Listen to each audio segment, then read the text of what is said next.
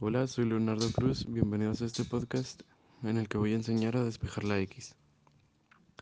El despejar la X consiste en dejar la X del lado izquierdo del símbolo de igual sin ningún otro número, pasando los demás números al lado derecho de manera que si un número está sumando, este pase restando y viceversa.